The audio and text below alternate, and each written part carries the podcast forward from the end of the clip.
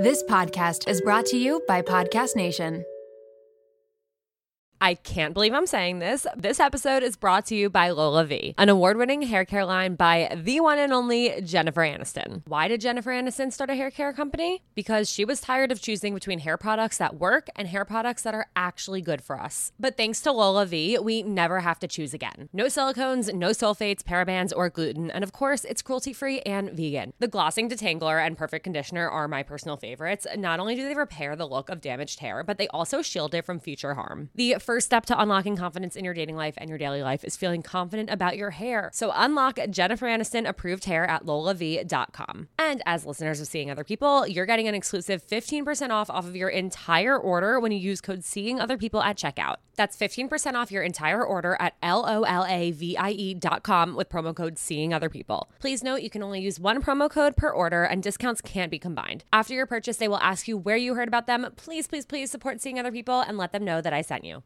You guys are in for a treat because support for today's episode comes from the best of the best, Jenni Kayne. And yes, there is a discount, so keep on listening. You know that feeling when you get a new sweater and it instantly becomes basically another layer of your skin? Like you wear it everywhere for everything all the time. Okay, well, Jenni Kayne has become my literal uniform. And if you don't know Jenni Kayne, I'm pretty much about to change your life because Jenni Kayne's clothes did that to mine. Jenni Kayne is a California brand with luxurious staples that will transform your closet. Think minimalist and effortless, but totally refined. They have the coziest cashmere sweaters and iconic accessories that will elevate your everyday basics. I don't know if I wear my cashmere fisherman hoodie or my cropped cashmere cocoon cardigan more. All I know is that I cannot live without either of them. Whether it's a cozy night in with the girls, a dinner date with Jake, or catching a flight to Florida to see my parents, these sweaters are perfect for every single occasion. And I couldn't be happier when I'm wearing them because I'm so comfy. And you guys know me, I always choose comfort over how something looks. But with Jenni Kayne, I don't have to choose because I get comfort and I get style. All right, so we have the discount code coming for you.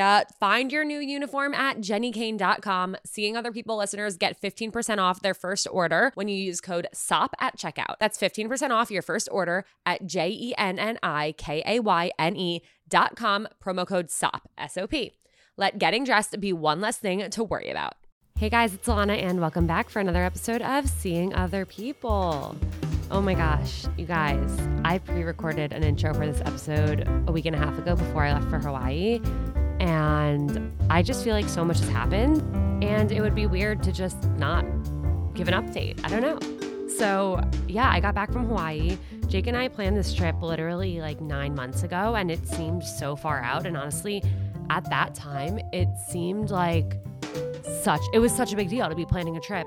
Like we had been dating for a year, but we were planning a trip for, you know, a time where we'd be dating for almost 2 years and it was definitely like a big milestone to do that and to feel confident that we were going to go on this trip together 9 months later. And we did and it was truly amazing. Like we were in Maui for a full 7 nights and we had a great time. Like we did a ton of activities. We relaxed a lot. We ate so much. I feel like it's the first time in like years that I actually took a vacation. You know, I know I travel a lot. Like I'll go to Florida to see my parents. I'll go away for like little weekend trips with friends and I'll go away for weddings, but I feel like those things I kind of incorporate into my life and into my work life and I never actually take a break.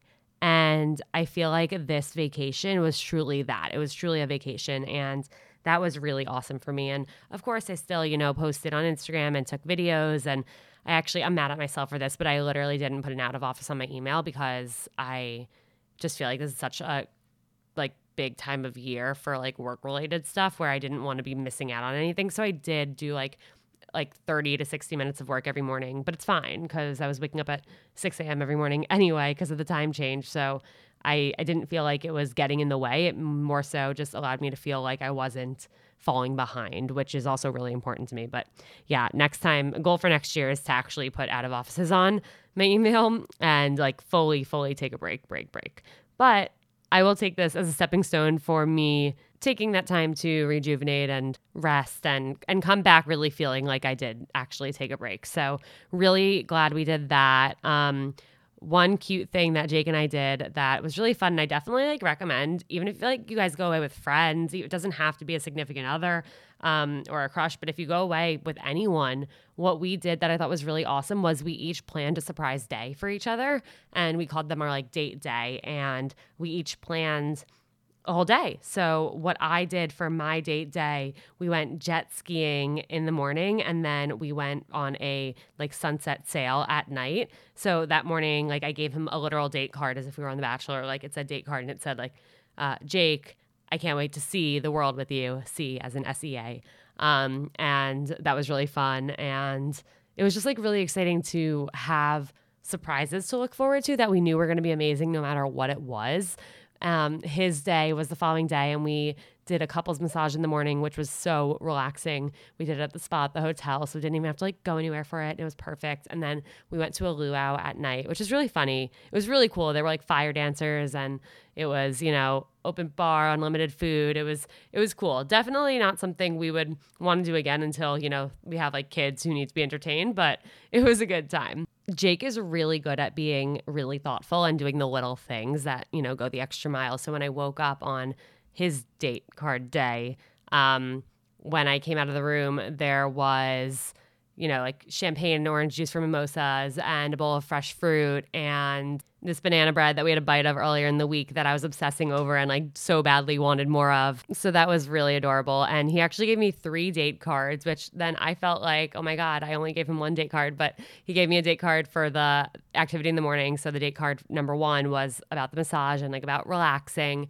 and winding down and stuff. And then the date card number two he gave me before the luau, and it was about how like our love is fiery because of the fire dancers. Um, and then he surprised me again and gave me a date card number three, which like we are obsessed with The Bachelor, hence date cards. Um, and yeah, he also literally went. He went to the grocery store that morning and bought a rose. Like he got an Uber, went to the grocery store to get all that champagne and stuff for like our bre- surprise breakfast in the morning and he got me a rose and he said well i accept this rose and like made kind of like a, a joke to like the fantasy suite um so it was really, really sweet. And I was not expecting that. And it's just like the whole day was amazing, but the morning and the night, those like little things just went such a long way. And I appreciated them so much.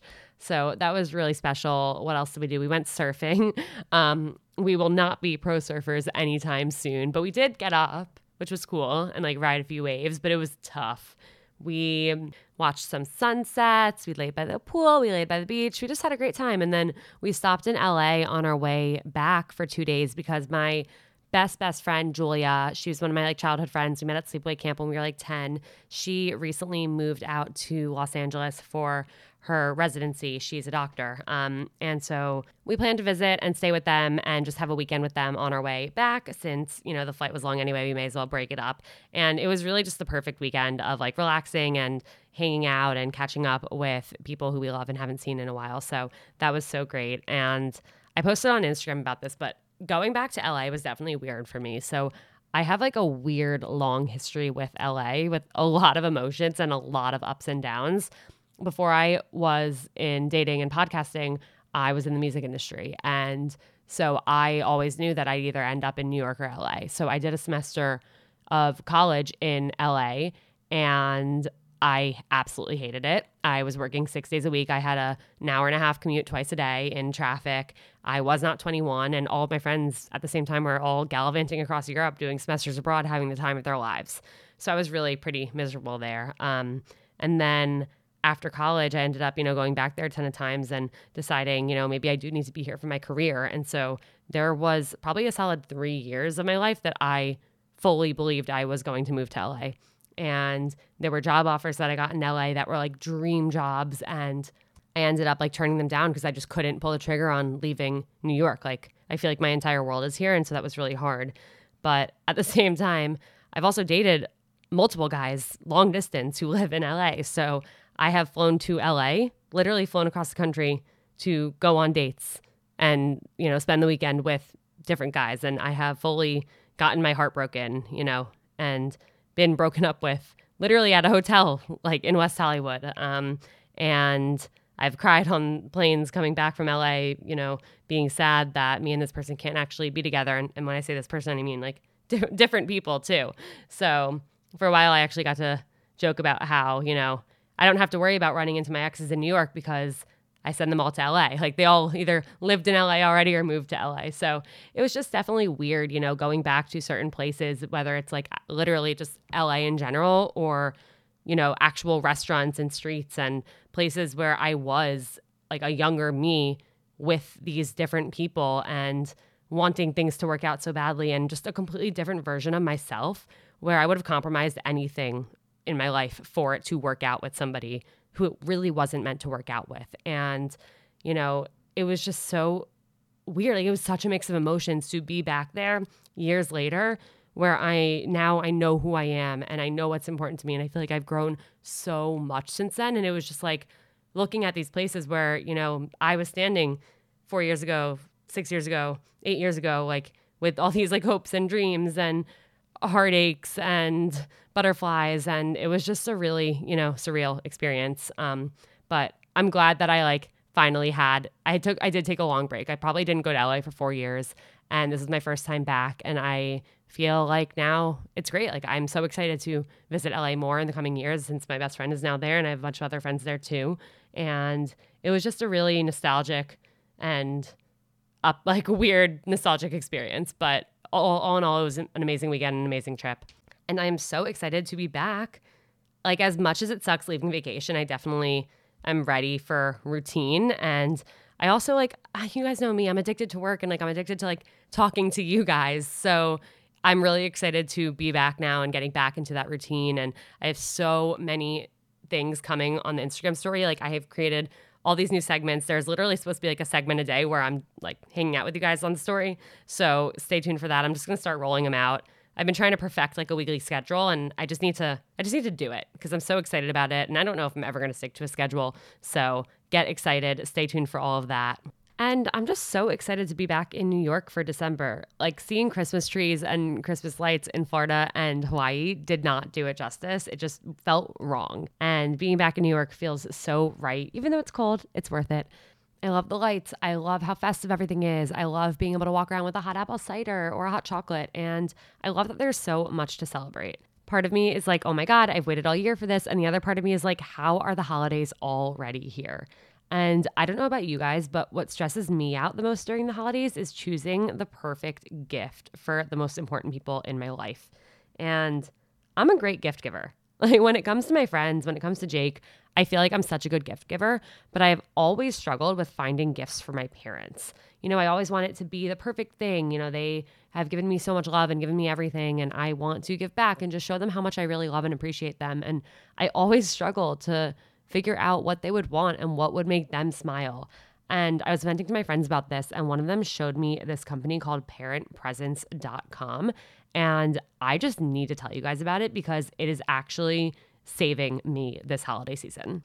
ParentPresents.com is a new company designed specifically to help young adults like me and you find gift ideas for their parents. Honestly, when I first heard about ParentPresents.com, I was like annoyed that I didn't hear about it sooner because it's something that I need so badly every single year, multiple times a year. But then I found out it was new and I was like, okay, at least I am starting off strong with them. ParentPresents.com is super easy to navigate. It literally lets you click on presents for mom, presents for dad, and then separates all these different categories by price. You can also shop based on your parents' interests, and there's a featured ultimate Christmas guide that has 50 of the hottest gift ideas this year that your moms and dads will love. It is so helpful in finding unique, useful, and practical gifts for your parents in price ranges that work for you. And all of the gift ideas are literally linked to Amazon. So buying gifts is so easy. And anything you buy this week will come right in time for Christmas. I feel like at this point, I've told every single 20 something and 30 something year old in my life about parentpresents.com because it is just so helpful and our parents deserve it. So save time and stress on holiday shopping this season and find the perfect present for mom and dad at parentpresents.com. All right, let's talk about today's episode. Today's episode is one that a lot of you have asked for, and it's one that I've wanted to do for a really long time, but I needed to find the perfect expert guest for this topic. And I did. So today we have Dr. Jaime Zuckerman on seeing other people. Dr. Z is a nationally known expert on narcissism. She is a narcissistic abuse relationship coach and licensed clinical psychologist. She works with people all over the country, helping them to understand the complexities of narcissistic relationships, providing them with tools to navigate these dynamics, and offers behavior plans to help her clients make healthy choices and get where they want to be. So, Dr. Z and I talk all about what our relationship with a narcissist actually looks like. We talk about how a narcissist has become such a common buzzword that is thrown around like a tennis ball. And that's honestly really dangerous and something that I really want to caution everyone towards and, you know, differentiate the difference between being in a narcissistic relationship versus being in a toxic or unhealthy relationship. Because when we just jump to the conclusion that this person's a narcissist because they didn't treat us well, that doesn't leave room for actual victims of narcissistic abuse. So I think that's really important to talk about, and we will discuss the differences. We talk about how if you have been in a narcissistic relationship how do you not repeat that pattern and you know get out of ending up in narcissistic relationships? We discuss can a narcissist ever change? What kind of person is not a narcissist? What leads someone to become a narcissist? And how do you heal from a narcissistic relationship we also answer a ton of listener questions that you guys sent in. So thank you so much for sending those in. Let's get into it. All right, we are here. Dr. Jaime Zuckerman, welcome to Seeing Other People. Thank you so much for having me. I'm very excited. I am so excited to be here. I have admired you and your work for so long, and Aww. I am really excited for this conversation, partially because I get to talk to you, but yeah. also partially because the work that you do is so important. And I get questions all the time about dating narcissists or, you know, being in a narcissistic like abusive relationship or how to you know get back out there and be in a healthy relationship yeah. after that and i'm not an expert on this but you are and so this is a really important conversation to have and i'm just really grateful that you're here Oh, thank you so much for having me. I'm very excited. I, lo- I, I, I mean, I love talking about this, but I also think that one of the only ways, and I say this all the time, to really work on things like this is it's almost like preventative medicine to know what the red flags are before you get into it. You guys know that I struggle with confidence. I'm always my biggest critic, and when I notice something about myself that I don't like, I can't stop fixating on it. I'm working on all of this, but it can be hard. A year ago, I noticed that my hair was thinning, and I was finding more and more strands of hair on the floor every time I would walk around my apartment. When I would look down in the shower, I would freak out at what I saw in the drain. That's when I opened up to my best friend, who happens to be a doctor, and she said two things that changed my life. The first was that she knows so many women our age going through the same thing. The second is that she told me to try Nutrafol. And so I did. Nutrafol is the number one dermatologist recommended hair growth supplement with over 1 million people seeing thicker, stronger, faster growing hair with less shedding. A year later and a month before my wedding, and I cannot believe the number of people who have been complimenting how long, strong, and healthy my hair looks. I never imagined that this would happen. And naturally, as a result, my confidence has transformed. I'm no longer self conscious when it comes to my hair. And honestly, that is a huge, huge, huge personal win for me. And you guys know I'm hilariously bad at sticking with habits and taking something every day or doing something every day. But with Nutrafol, building a hair growth routine is simple. You purchase online with no prescription required. Free shipping and automated deliveries ensure that you'll never miss a day. You'll see results in three to six months, and trust me, it is worth the wait. You can start so easily by taking their hair wellness quiz on Nutrafol.com for a personalized hair health plan based on your specific root causes. Take the first step to visibly thicker, healthier hair. For a limited time, Nutrafol is offering the Seeing Other People family 10 $10 off your first month subscription and free shipping when you go to Nutrafol.com and enter the promo code Seeing Other People. Find out why over 4,500 healthcare professionals and hairstylists recommend Nutrafol for healthier hair. Nutrafol.com spelled N-U-T-R-A-F-O-L.com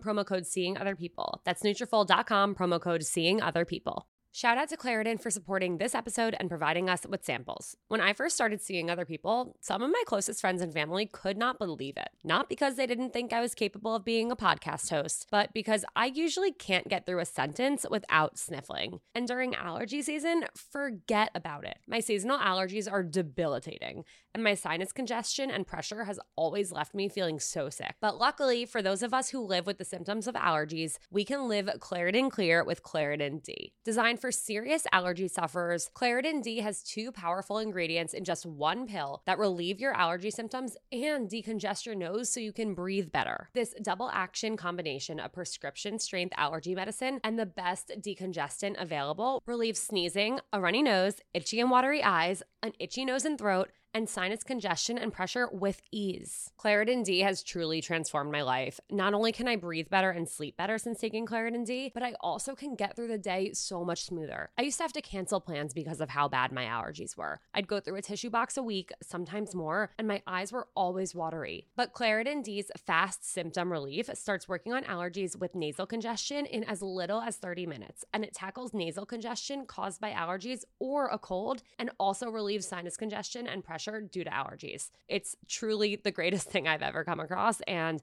I am so grateful that I found it and started using it. Are you ready to live life as if you don't have allergies? It's time to live Claritin Clear. Fast and powerful relief is just a quick trip away. Find Claritin D at the pharmacy counter. Ask for Claritin D at your local pharmacy counter. You don't even need a prescription. Go to Claritin.com right now so you can live Claritin Clear. Use as directed. Brave the uncomfortable. Those are the words engraved on my bracelet that have gotten me through some of the most anxiety inducing moments over the last few years. And that's why I could not be more excited to encourage you all to get a Presently bracelet of your own with a phrase that resonates with you. Presently is a line of mindfulness bracelets engraved with words inspired by cognitive behavioral therapy. The brand was started by two sisters, Lindsay and Emily, who have obsessive compulsive disorder, aka OCD, and anxiety. They realized that when stuck in an anxiety spiral, it's hard to put into practice the tools that they learned in therapy sessions. They looked and looked for bracelets that could serve as reminders to interrupt that spiral, but they couldn't find anything besides the cheesy good vibes only and no bad days types of messaging. They started Presently to bring more authenticity to self help anxiety management. And as someone who has had a Presently bracelet for three years, I mean it when I say it really makes a difference. So, whether you need encouragement to make it onto that date that you've been anxious about, a calming mantra to get you through a big day at work, or simply a reminder that you're not alone, Presently has your back. Their bracelets are so beautiful and elevated, and they also make amazing gifts. And I know because I have gifted a few over the years, and my friends were so excited to get one and have worn them ever since. There are six phrases to choose from. And if you're indecisive, there's a quiz that you can take to help you choose the perfect reminder for your anxiety. Plus, 5% of each bracelet is donated to your choice of four mental health nonprofits. I wholeheartedly love and support Presently, and I know that your Presently bracelet will bring you as much comfort as mine has brought me. So head to presentlybracelets.com. That's P R E S E N T L Y bracelets.com for 10% off your order using code Seeing Other People. Exactly. Exactly. So I have to mm. ask, just getting a little background on you, like what made you want to become an expert on narcissism? Mm-hmm. Or did you like fall into that? How did this mm-hmm. happen? How did we mm-hmm. get here? Um, so I initially started out working with adults, um, anxiety and depression. And I was always, I was always fascinated with the, the pattern dynamics of relationships um, from a behavioral standpoint. And I would see when I went into private practice many moons ago, I would see a lot of mostly women who would come in, and most of them came in with relationship difficulties. And um, there was kind of this subset of relationships that were not to minimize their experiences, but you literally could have taken the people out, and the story was exactly the same. And it was not a typical toxic relationship because remember a relationship can be toxic and abusive but not narcissistic. But all relationships that are narcissistic can be are toxic and abusive. Okay. so there was this subset of relationships and i really found myself having to go about it in a very different way. And i realized it's because they were all dealing with narcissistic men or or women. Um, and it just kind of went from there and i started really kind of you know looking into it more and um, talking to people about it more. And then just over the years, it just kind of developed because there's there's two main reasons why I really want to do it. One, and this is to no no no one's fault, but a lot of times when people go to therapy for relationship issues, a narcissistic relationship is not the first thing on a therapist's mind. It's just not. And the nuances of a narcissistic relationship are so unique and so different but subtle. And a lot of times people were getting the wrong type of help. They were getting help to reconnect, how to find where they started from and what brought them together in the first place, which is great for unhealthy relationships if you want to rekindle them or or or how to get out of them. Getting out of a narcissistic relationship is not the same thing as getting out of a toxic relationship. So there was that aspect of it and also there was very little education for like just everyday education on social media and so that was another area that i really kind of wanted to help people was give people the signs of what to look for so that they don't end up in situations like this yeah, absolutely. Because it's a lot easier, I think, to avoid yeah. it from the onset than yeah. once you get in it to realize yeah. what's happening and get out. And then the, the other, love- well, I was going to say too, during the pandemic is when a lot of people were home with their significant others, and it was it was really bad. And um, my my closest friend was dealing with it and going through a divorce during the pandemic, and that kind of that kind of even inspired me even more to just put information out there because all these people were home with their partners and it was it was not good. Yeah, definitely. Okay, so you mentioned that not all toxic relationships are narcissistic relationships, but all narcissistic relationships are toxic mm-hmm. relationships. Mm-hmm. I feel like narcissism, narcissist, narcissistic, all this has become such a buzzword. Yeah. And everyone who has a ex that hurt them, they're just saying like they're a narcissist. Right. So I want to really get to like figure out what is the actual difference between just somebody who fucked you over yep. or yep. didn't treat you well versus an actual narcissist because yes. I think it is becoming a problem where people are just attaching this word to individuals and to their experiences almost as a way to say like yeah it was that bad right right and it also takes accountability off of them. And it's easier to just think somebody's a narcissist and that they're an asshole, and it's easier to move on. The problem with that is so so all of us have narcissistic um, tendencies, traits, tendencies, whatever you want to call it. Um, they motivate us. They um, it's what kind of propels us forward. It makes us experts in certain things. It makes us, um, you know, kind of move forward with things and be um, like be independent, things like that. But they're very, I don't like saying healthy narcissism, but they're healthy traits, right? Mm-hmm. Totally different than narcissistic personality disorder, has nothing to do with it. And so when somebody is cheated on, right? Or even in w- worst cases, somebody is physically abused, emotionally abused that doesn't mean it's narcissistic abuse. And it, doesn't mean they're a narcissist. It means they're an asshole, yes, but it doesn't mean they're a narcissist. And so the key difference is somebody who is a narcissist, a true narcissist, it's a pervasive personality disorder, which means it is pervasive in all domains of their life. They are never not going to be a narcissist. And even if they present as charming and nice and sweet, that facade is part of that personality disorder. Whereas somebody who is just a jerk, who, like you said, fucked you over, um, they may be unhappy in that relationship and therefore they were an ass to you, but maybe with somebody else it, it works better, or they're just non committal and let's say they just are not faithful and that's just who they are.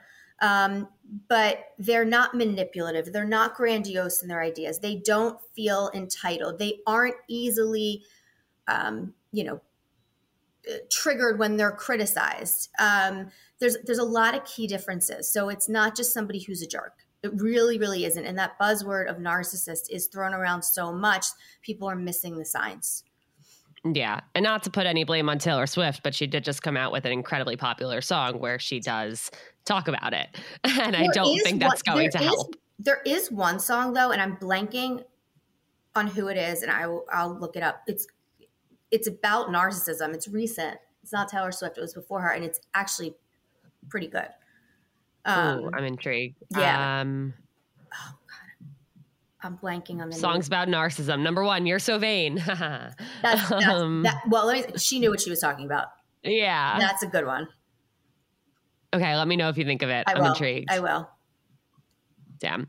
Okay, so how can somebody who is in a relationship and you know maybe they're teetering along like oh this might be unhealthy or i feel like there's something going on here like how can they actually figure out if they are dating a narcissist? Mm-hmm. So if they're already past kind of if they're towards the ends of the love bombing stage, let's say, or they just feel like something's off, one of the things I tell people immediately is see what happens when you set a boundary with them.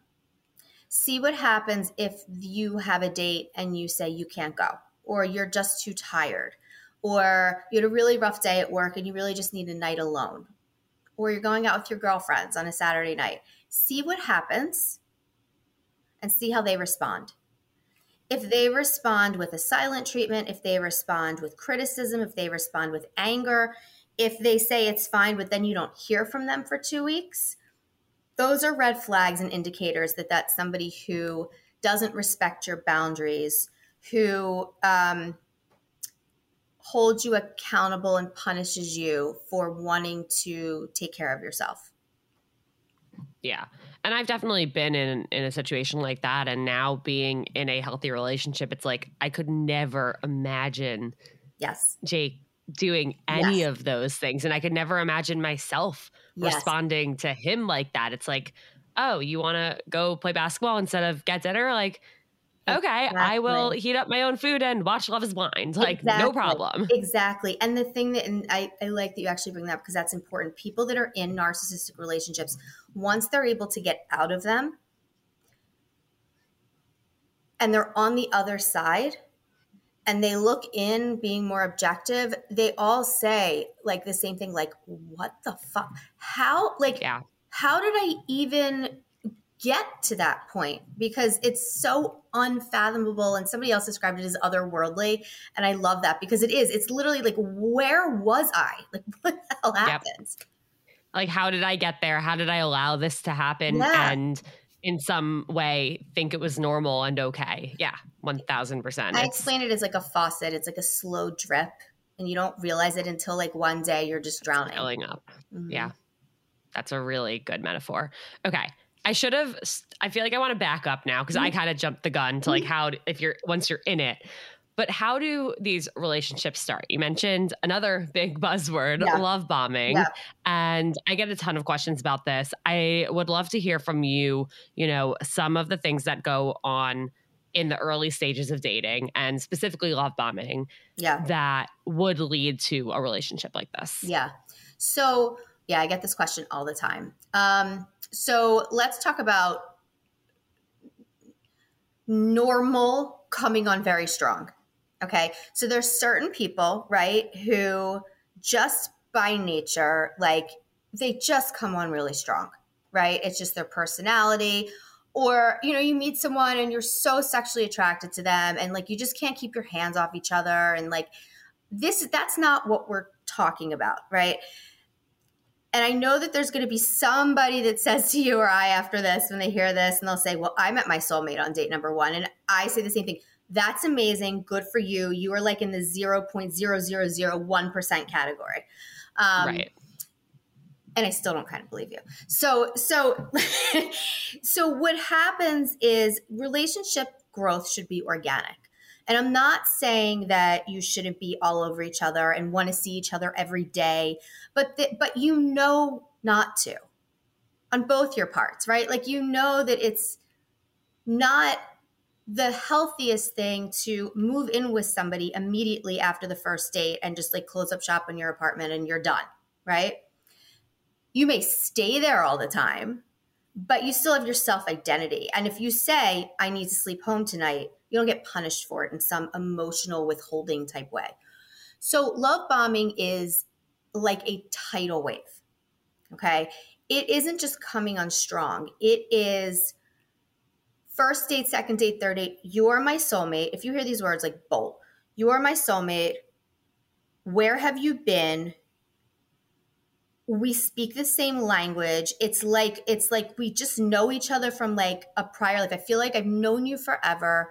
Um, your stories like you're talking about like oh i had a really horrible relationship with my dad and i don't speak to my brother and like oh i had a horrible relationship with my dad too. And they slowly start to make you feel so comfortable and vulnerable that on date number two you're talking about your deepest darkest secrets and vulnerabilities that like it took you a year to talk about with your therapist and what they're doing is they don't really care what you went through. They're storing that away for later use against you.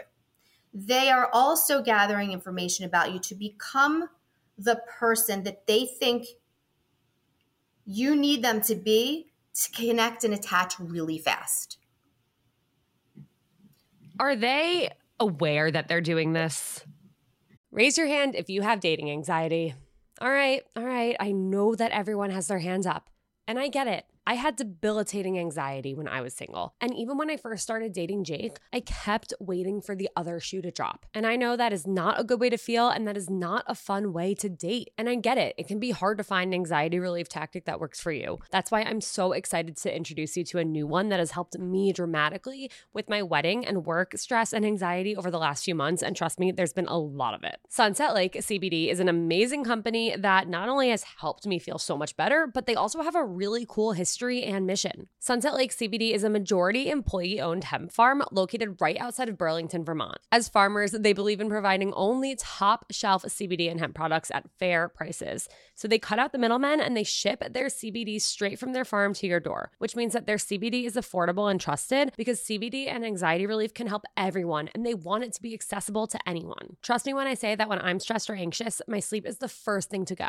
But despite everything I have going on right now, I've been taking a sleep gummy before bed bed, and my sleep scores on my Oura ring have been through the roof. Plus, I'm finding myself relaxing more at night and being able to turn off my work brain and my anxiety with the help of their CBD gummy bears and reishi infused chews. Whether you want to sleep better, relax better, focus better, recover better, or anything in between, Sunset Lake CBD has something for everyone. So check them out today at sunsetlakecbd.com and use code SOP for 20% off your order. That's code SOP for 20% off. Farmer owned, Vermont grown Sunset Lake CBD.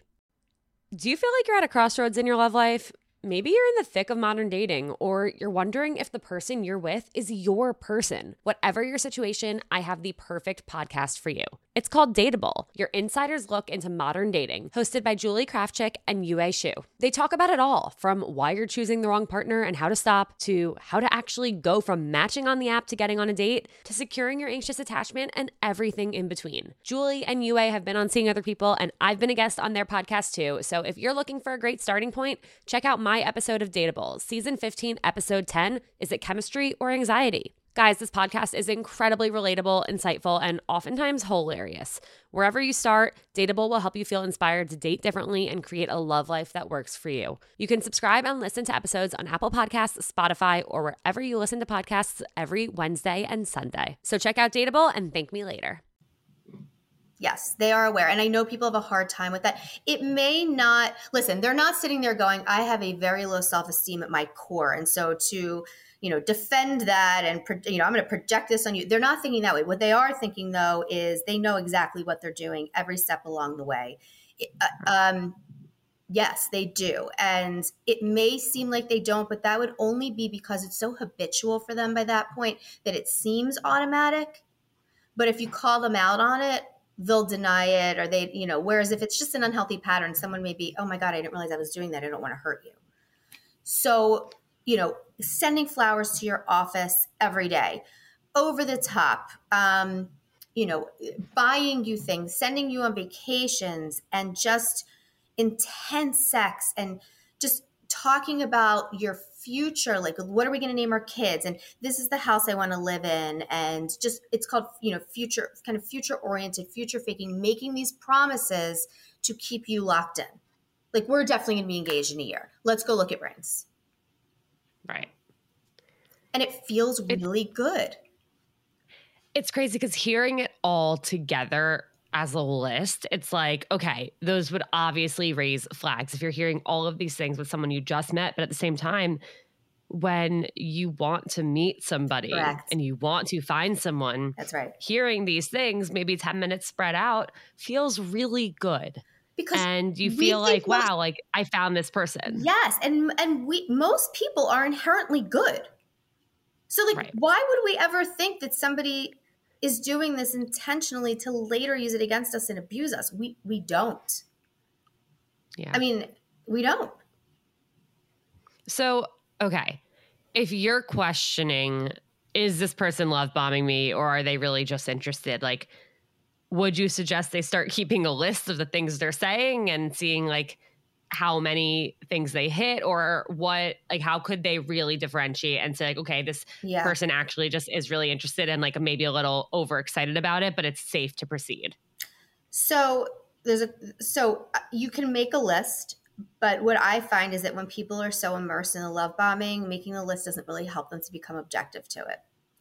Yeah. And i just don't find that as helpful. Um what I do think is helpful is, like I said before, setting a boundary, testing the waters, testing limits, see what happens when you throw them off course. See, listen, because if they really love you and you're their soulmate and you say, listen, I really don't feel like going out tonight, I'm exhausted.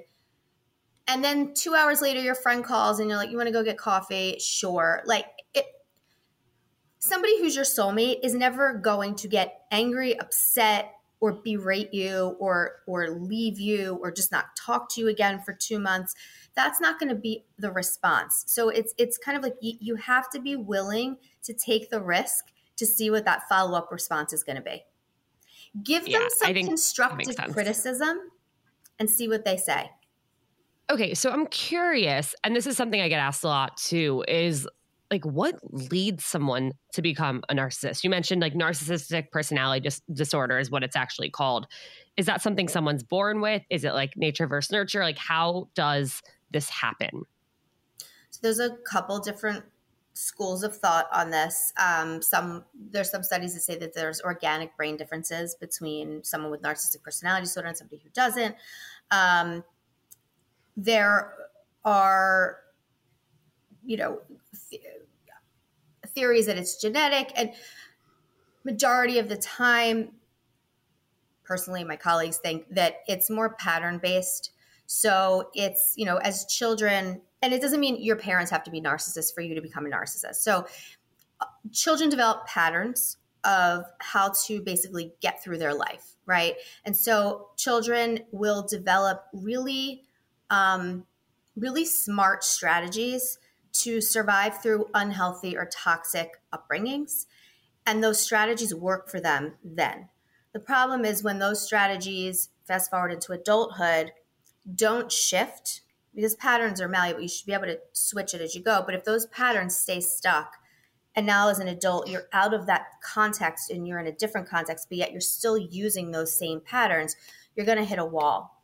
And so th- that's kind of generally speaking how how a personality disorder would kind of manifest into adulthood. But with narcissism, there's a couple there's a couple kind of um, scenarios. One would be this golden child syndrome, where um, one of the kids in the family is the golden child. They can do no wrong. They have very high expectations placed on them. They have zero consequences to any of their actions. So they get in trouble, they don't make the soccer team, whatever the case is, the parents will save the day. And also emotionally save the day. So as parents, we don't like to see our kids upset. If my kids are crying, you know, it, it hurts me, right? But they need to be able to learn how to regulate their own emotions. So I don't save them. They know I'm there if they need me, but they have to figure that out on their own. And what what what what happens a lot of times with parents is they'll jump in and say this. So the child never learns how to regulate their own emotions. They learn no emotional coping skills. They have no psychological immunity, let's say. So they don't know how to navigate that through life. Um, and they're viewed as like, you know, at nothing I I do is wrong. Rules don't apply to me. So that's why. It's so fascinating because I can think of multiple people like mm-hmm. up. Mm-hmm. That is what I witnessed. And to me, it was like, well, why why do their parents fix everything for them and not for me? Yes. Yes. Correct. And it's there is really no kind of rhyme or reason, um, but a narcissistic parent will pick one one child. Yeah. Um, that, yeah. I'm glad you mentioned that because there are some listener questions about narcissistic parents that I do want to jump into, and then we'll kind of flip flop back yeah. and forth with relationship stuff. But um, one was let's find it. Where to go? Where to go?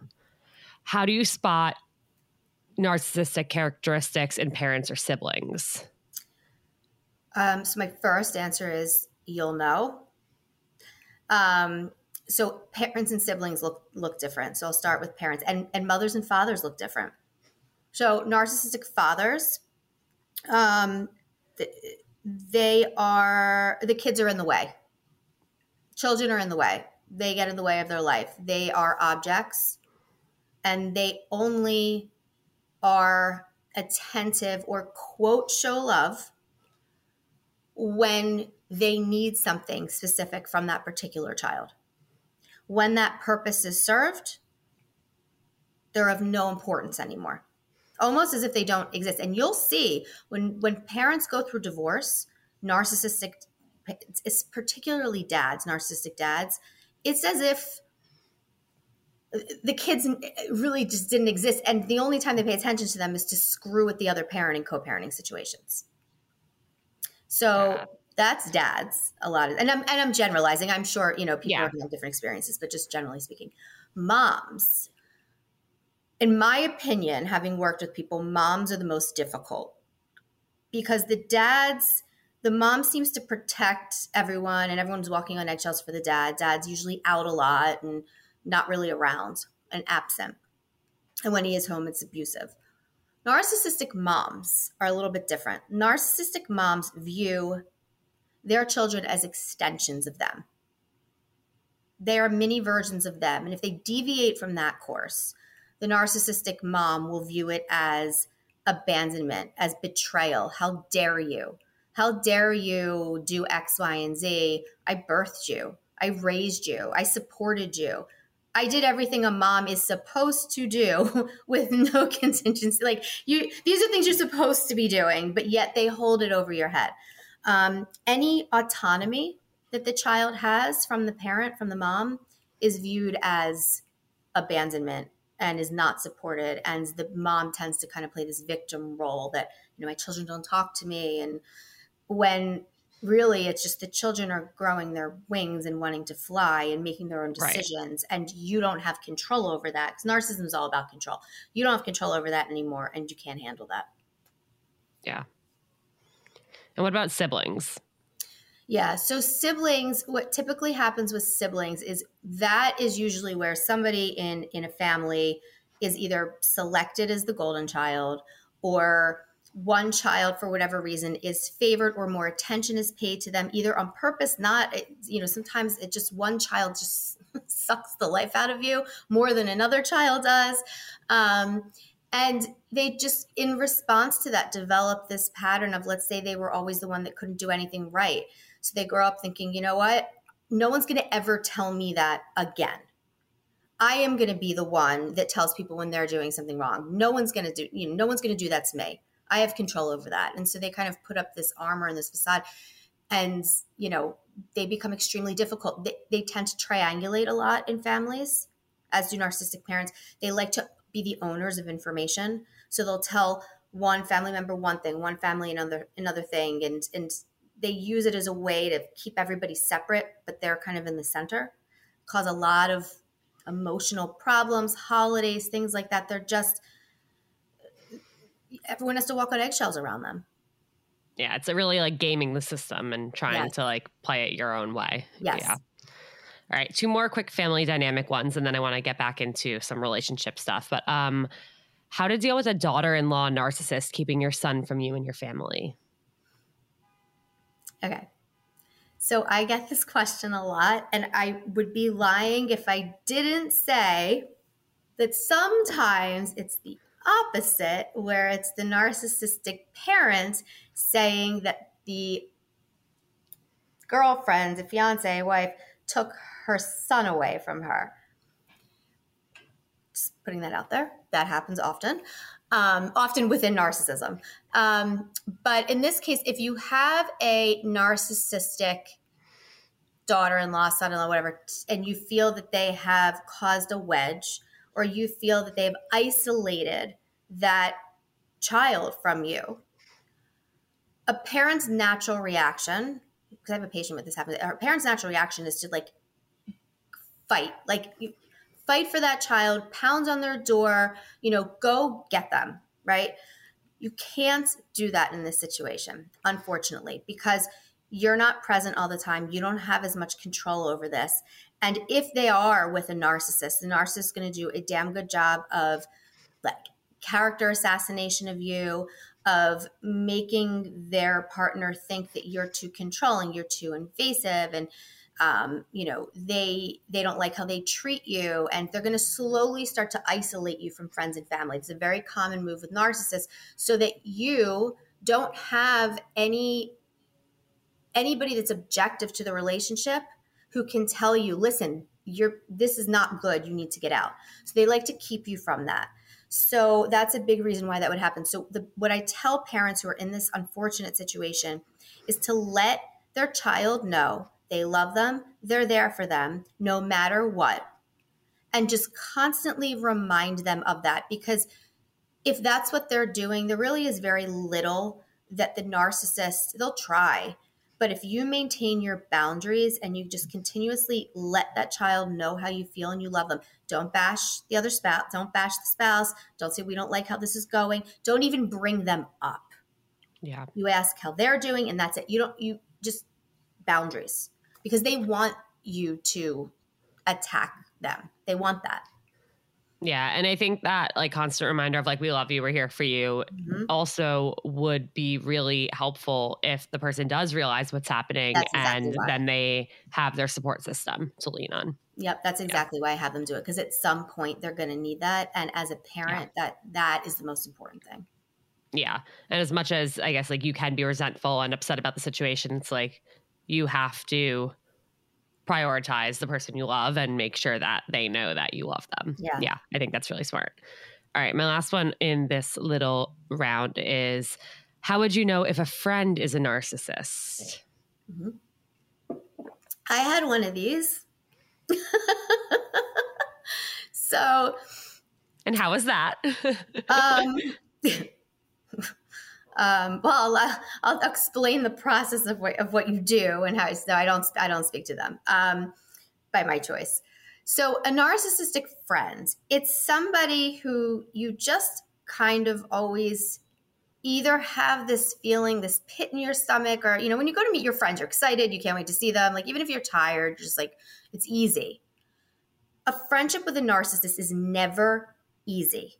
You're going to have anxiety you're going to constantly be on guard. You're going to constantly watch what you say. You're going to constantly be walking on eggshells. They're just going to stop talking to you for two weeks and you're going to be wondering, what did I do? What did I do? Because you don't want your friends to be mad at you. And so you, did I do something? Did I hear? You're const, it's like that person, like you don't, at this age, like who do you really argue with your friends? It's the person you just keep, there's just stuff and you feel it. They're not happy for you. They're not supportive of your accomplishments. Um, they don't you know, it's those people that don't clap when you, you know, it's it's those people. And they're very passive aggressive. And you'll say, like, did they? They wouldn't do that. They're my friends. Like, that, no, that's in my head. And so it's like gaslighting in a way because you think you're crazy. But to everybody else, they're very sweet. And so it's just they may purposely be sweet to other people. And and you'll see that they tend to have this pattern of like locking in on one person at a time. They'll have a lot of other people, but they like lock in and then when they're done, then they go to lock in on someone else and they lock in on someone else because they need that constant supply. They need that constant, they like to know that they have control over your emotions. They like to know that they're making you anxious. They like to oh know that God. they made you happy. They like to know they made you upset. Um, yeah it's it's it's and it's hard to get out of because again most people are inherently good people and so you fight to try to make your friendship work you give them a million chances um you know and just like a narcissistic relationship it's a little scary to get out of. Yeah and i think even more so than a romantic relationship like friendships are really hard to break off. You know, we were never really mm, taught how to end a friendship or that it was okay to. And, right. you know, I, I see content out there now about like friendship breakups. And yes. I think it's really helpful to, for people to realize like just because you were friends with someone at one point, that does not mean yes. your friendship needs to be forever. But those can be really difficult, especially when you have other friends in common. You know, it's like, well, I don't want to like rock the boat here by. Exactly Yeah, it's and really you can, complicated. You know, you, for people where you have to see them, like if your kids are in school together, or you have the same friend group, or your spouses are friends, or whatever, you can still be out with them. Yeah. But you just set significant boundaries. Significant. If they text you, you only respond with facts. You don't respond to any emotion things. You just, it's just fact based and boundary. So you can be with them and you're civil, but that's as far as you go. Yeah. Okay. So tying this back to romantic relationships, friendships, whatever it is, let's say you are in a relationship with a narcissist. You realize that this is happening. How do you get out?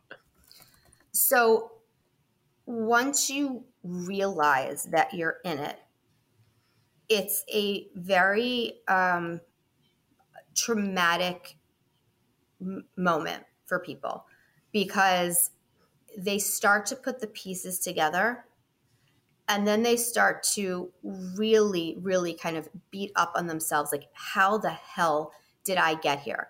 How did i put my kids through this? How did i waste 20 years of marriage with this piece of shit? And they start to kind of go backwards in terms of right putting those pieces together and that's normal because you you need to be able to do that to see it because what's going to happen is that narcissist is going to come back and come back and come back and come back and sometimes it takes i think it's like seven times on average for a person to finally leave for good so i tell people when you figure this out and you leave don't beat yourself up if you go back like assuming you're physically safe you know you're safe because yeah it's a process. That's why it's not a normal breakup. You have to literally like untangle yourself from this. Um, and each time you leave, come back, leave, come back, you gain more confidence, you gain more insight and awareness. But when you start to figure this out, you you have to. If you can't get into therapy for whatever reason, a lot of times their finances are controlled, so you don't have access to finances, so you're stuck for that reason, and that's financial abuse. Um, try to find somebody that you can confide in to because I guarantee you that when you go to somebody that you've been disconnected from for a while and you say like listen, they're going to say thank God. Yeah. No one's going to tell you to like F off because you haven't spoken to them for 3 years. They're going to be so happy that you finally understand this. Cuz they probably saw it long before. Long before. Yeah. So once you do get out, let's say it took 7 mm-hmm. eight, nine tries. Um, mm-hmm. And actually, the show Maid did a really good job of showing how many yes. times it actually takes Although someone to leave. Yeah, I agree with that. But yeah, I, I, that was a really interesting show. Definitely recommend it. Maid M A I D um, for anyone who hasn't it watched shows it. the emotional, like gut wrenching torture yeah. of trying not to get back with somebody. Yeah. It, it, yep. You know, like you see that pull, and it's it's like it it, it's i mean the model is that of addiction so yeah. so that's why it is actually that difficult the chemicals in your brain it's the same as addiction yeah absolutely how do you heal from so this? you need you need therapy first and foremost and you need therapy with somebody who is um, in tune to and aware of narcissistic behavior because the way you get out of it is very different than a talk not to minimize toxic breakups or breakups in general because they are horrible and it's a grieving process.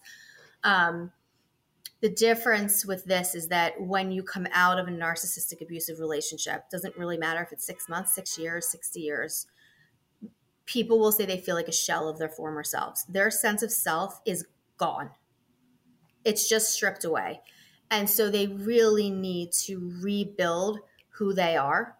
And they don't know who they are. I mean, I have people that'll say to me, I remember this, this stuck with me forever. One woman was like, I don't even know my favorite color. Wow. I was told to wear this color and this color. I don't even, I don't know my favorite ice cream. I don't know what taste in music I like because you were told a narrative for so long to shape who you are so that the narcissist could control you your reality, your perceptions. Because um, as long as they can control your reality, then anything you say that goes against it, they can say you're crazy. What do you mean? This, you know, and gaslight you the whole time. So a lot of people come out of this having absolutely no idea who they are, and it is so scary because they're convinced. I mean, imagine having no access to finances. You know, if you're in a custody battle with a narcissist, I mean, it's brutal. Um, it's really hard. But what I always tell people is this is that if you get out, even though you are petrified, you already won. Because the best thing you can do is leave the narcissist. You want, I mean, and not, and not that I like making it a bat who wins, who loses, because it's a horrible situation all around, but you left. And, and people that leave narcissistic abusive relationships are the strongest human beings I have ever met. So, like, as far as I'm concerned, you got out, you're going to be okay. Like, now I know you're going to be okay. And I tell them at some point, you're going to look back on these relationships when they're with someone else and blasting it on social media a week later. Um, you know, or you realize they've been on a dating app for the last 10 years and none of your friends wanted to tell you. Um, you're going to, at a certain point, look at their behavior as so unbelievably, pathetically predictable. And you'll get to a point where you say, thank God that's not me instead of asking, why me? What did I do wrong? Yeah. Wow. I mean, I've been in like the unhealthiest of unhealthy relationships and and I felt like a shell of a human and mm-hmm. completely broken and had to find my way back and mm-hmm. I just like can't even imagine a situation like this where there's kids involved where there's financial abuse involved uh, physical abuse whatever it is like and being 5 10 20 years in it like i that is so so terrifying horrible. and, horrible. And one, of, one of the other things too that you know there's you know you learn as a psychologist not to take things with you right because you'll you won't be able to function after you leave work but one of the things with narcissistic abuse that sticks with me always that i can't it's just is is particularly women, will come out of these relationships and they won't realize that they've been being sexually abused for decades. They don't realize that because they were so, like, so controlled and so gaslit that they didn't realize that it was abuse. And when they get out on the other side and they realize it, it's like, you know, the anger and the fear and all of that because it's it's not it, it's so it's done so calculated and so slowly that even the worst of abuse you think if you know how would you do how could you put up with that? Like why wouldn't you just leave? You can't. Yeah. You just can't. It's not like that. So um what the worst thing if you know that somebody's in an abusive relationship the worst thing to say to them is just leave. Yeah. You say whatever you need i'm here. And when you're ready i'm here. Yeah. You can't force someone to do something that they don't a don't need to do or don't think they need to do or don't feel yeah. ready to do. And then they'll keep things from you, and that's not what you want. Yeah. And that's really painful. That can be so painful as a friend to watch oh, horrible. your friend go through that. It's horrible. Yeah. But like people ask me like how do I like support my friend? How do I let my friend know like that they should leave? It's like just tell them that you're there for them and that exactly. when they're ready, you'll still be there. Um, exactly. Um, and that's what my friends told me. Like they had approached me and said like we're concerned. We don't think you're okay. We've never seen you this upset. Like, yeah. we don't like how he treats you. And I kind of pushed them all away because right. I didn't want to hear it. Right. And I defended him and I said, You guys don't know what it's like when it's just us. I right. I made up every excuse in the book for his behavior. And I was really grateful that, you know, after pushing all of them away, when I was ready to have help, they were all yeah. still by my side. That's and, exactly right. That's exactly right. Yeah. You'll you'll make you know excuses for the other person's behavior. You'll focus on how you are when you're together but the problem is is they do that on, on purpose right? Yeah. so that you can hold on to that and say you don't know how it is. Um, you know and and as that's happening you're isolating from friends and family which again is is is yeah. on purpose. Yeah. Okay. Question.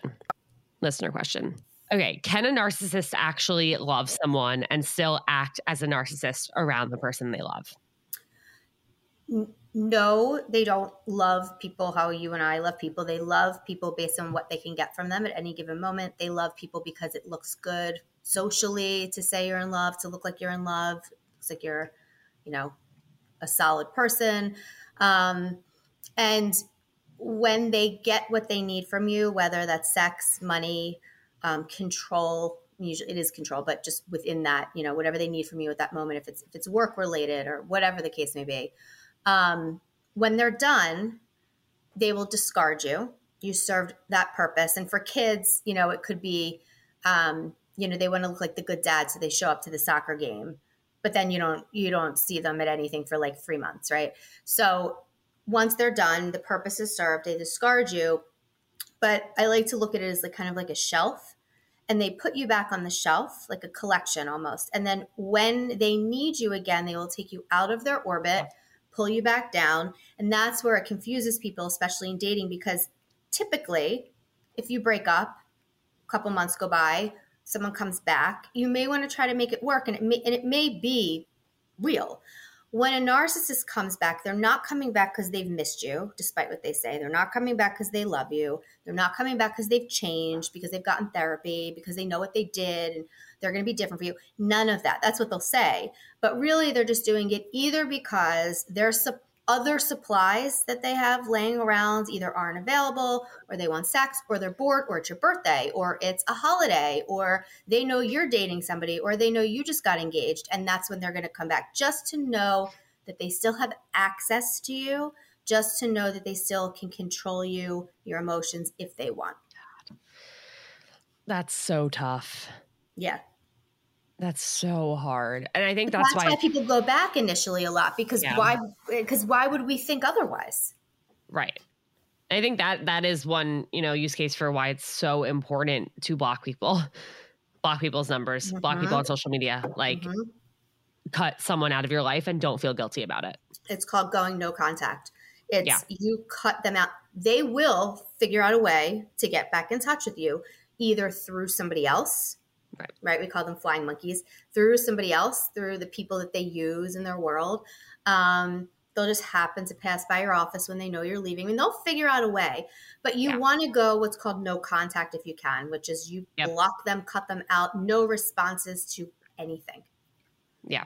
And every single day that goes by that you can remain no contact, the stronger you're going to get. Yes. For sure. And and you will always feel a degree of uncomfortableness or anxiety or whatever. Like we're human.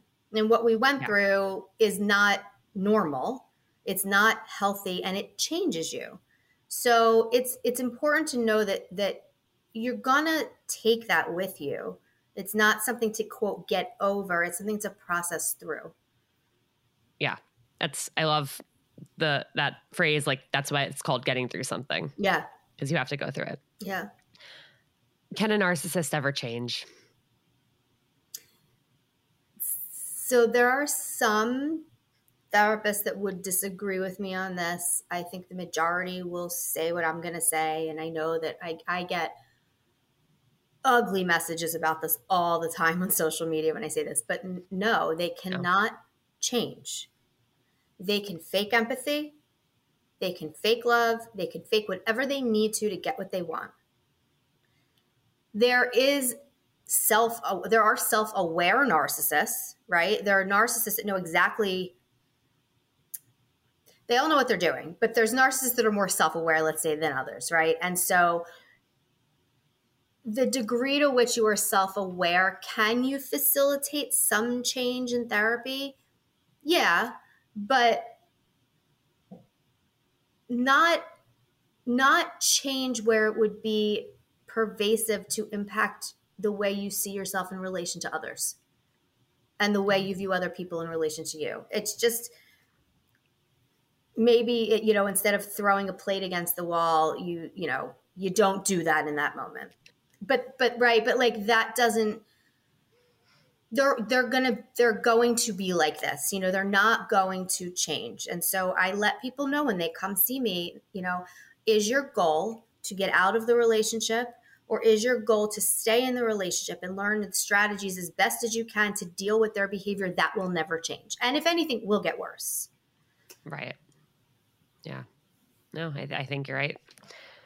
Thank you so, so much for being here. Oh, this has been one of the more important conversations we've had on this show. And I'm just so appreciative that you came on to talk about it. And to everyone who listened all the way through, thank you. I hope you learned something. Um, definitely learned a lot. So not I hope you learned something, but thank you for for being here through this learning experience. Um, before I let you go, yeah, what is the best piece of dating or relationship advice you've ever received? I've ever received, or have to give, or have to give. Take your time. Take your time. Honestly, just take your time. And I feel that when you force things based on a time schedule, you tend to make bad decisions.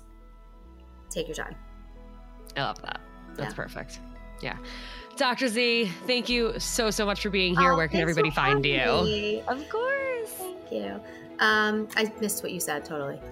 Where can everybody oh, find you? Where can you find me? um, I'm on Instagram, Dr. Z Psychologist, and my website, drjaimezuckerman.com. Um, I have a podcast, it's Me, Dr. Z, where we talk about narcissism and relationships and a whole bunch of other stuff. Um, yeah, that's where you can find me amazing. And I will have all of that linked in the show notes. Thank, Thank you. you. again to everyone who listened. Thank you for tuning in. Don't forget to send this episode to a friend who you think should hear it. Share it on your story if you loved it. Tag both of us and leave a five star rating and review if you haven't yet. All right. Love you guys. I'll talk to you next time.